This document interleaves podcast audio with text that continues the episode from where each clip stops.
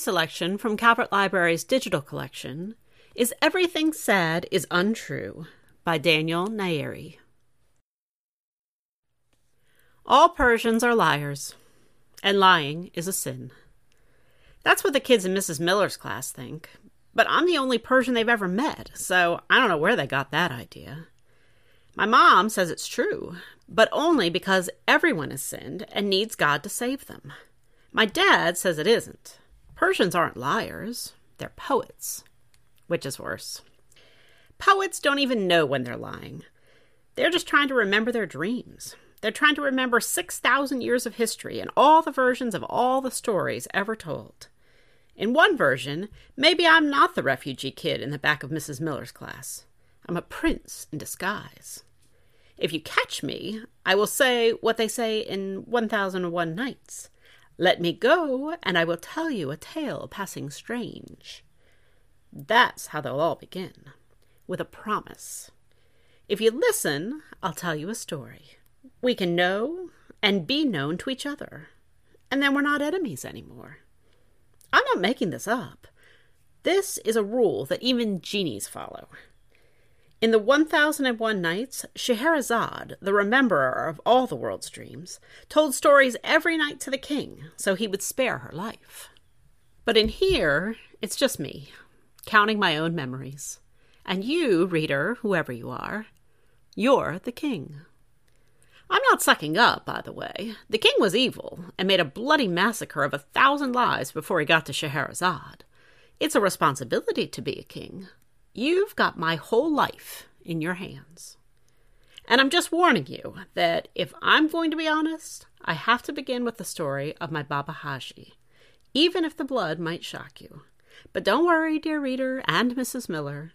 Of all the tales of marvel that I could tell you, None surpasses in wonder and coolness the one that I'm about to tell. Counting the Memories Baba Haji Kills the Bull. My very first memory is blood, slopping from the throat of a terrified bull, and my grandfather, red handed, reaching for my face. I would have been three at this time. Maybe I have memories before that, I don't know. If I did, they'd be flashes of tile patterns or something. I can make it up if you want. But really, it was the blood, and the bull braying, and the gurgling sound. People ask, Really? Really was it blood? They ask because they don't believe me. And they don't believe me because I'm some poor refugee kid who smells like pickles and garlic and has lice, and I'm probably making up stories to feel important. I don't know what the American grown ups have for memories, but they can't be as beautiful as mine. So they laugh. They don't touch me. But they roll their eyes. Okay, they say. It is, I say. It's one of two memories I have of my Baba Haji. I promise. I haven't been careless with it. My heart clenches it like a fist. Like gripping a ball bearing as hard as you can. The fingers dig into the palm, and you don't even know if it's still in there. The knuckles are white, and you're afraid it fell out, and you didn't even notice. You're just clenching nothing until your nails cut into your palm and you bleed.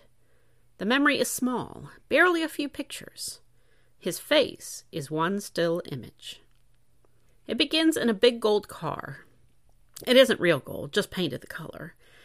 It was so big the seats were two couches on wheels. The car drives on a dirt road through a desert in the middle of Iran, specifically on the road to Ardistan. That doesn't mean anything to you, probably, even if you had bothered to pronounce it. I could have said on the road to skip this word, you're a dum dum stan, and it would be the same.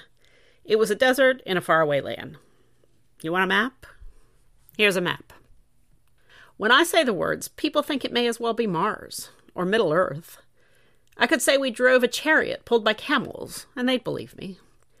But it was a Chevrolet, and we were normal back then. I wore sneakers with Velcro, and I had a dad. He had a bushy red mustache and could make weird faces to be funny. He would blow out his cheeks and furrow his brows like a super serious chipmunk. He drove. My mom sat beside him and handed us pieces of pistachio cardamom cake. The road went up and down like an ocean. On either side was sand that could suck down half the car before we even got out. Some places the sand blew over so you couldn't see the road at all. My dad drove so fast, it was like a boat going up a wave and crashing down the other side. My sister and I would shriek as our butts lifted off the seat.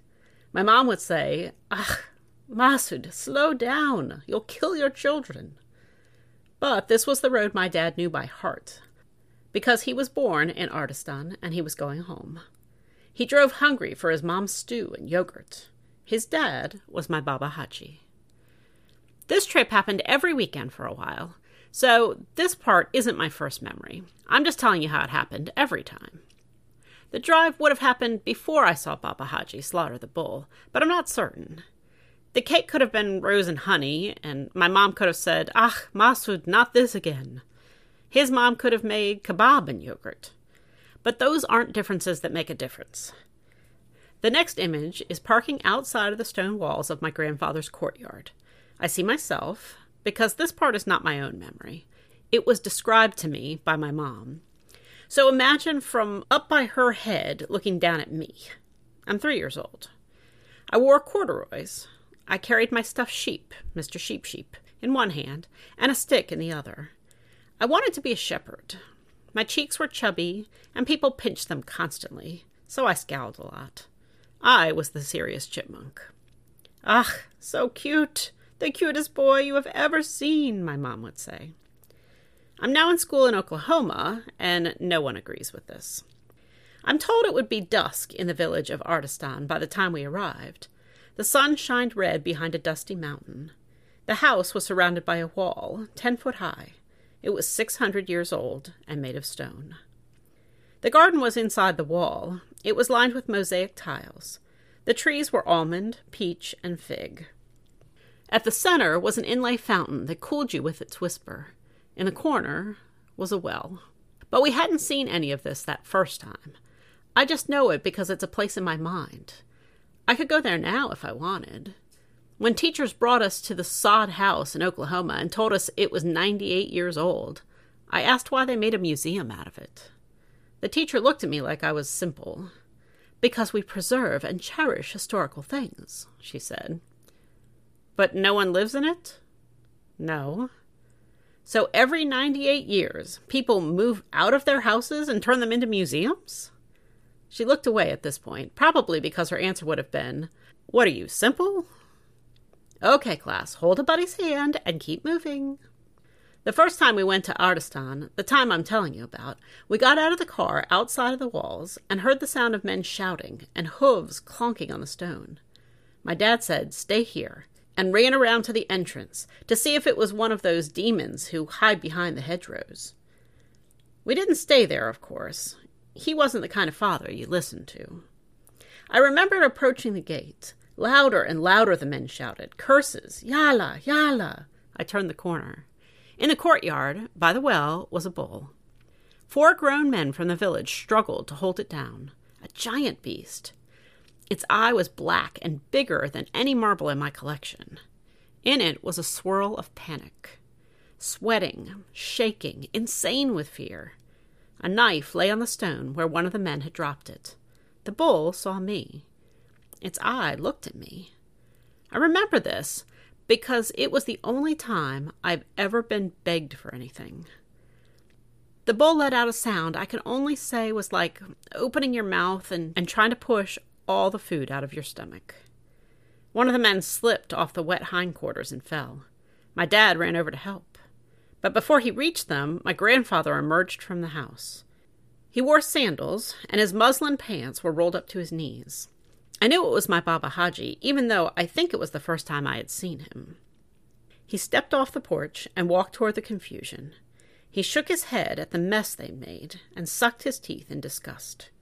In a single motion, he leaned over, picked up the knife, and pushed aside the man grappling with the bull's horns. I heard him say, Here.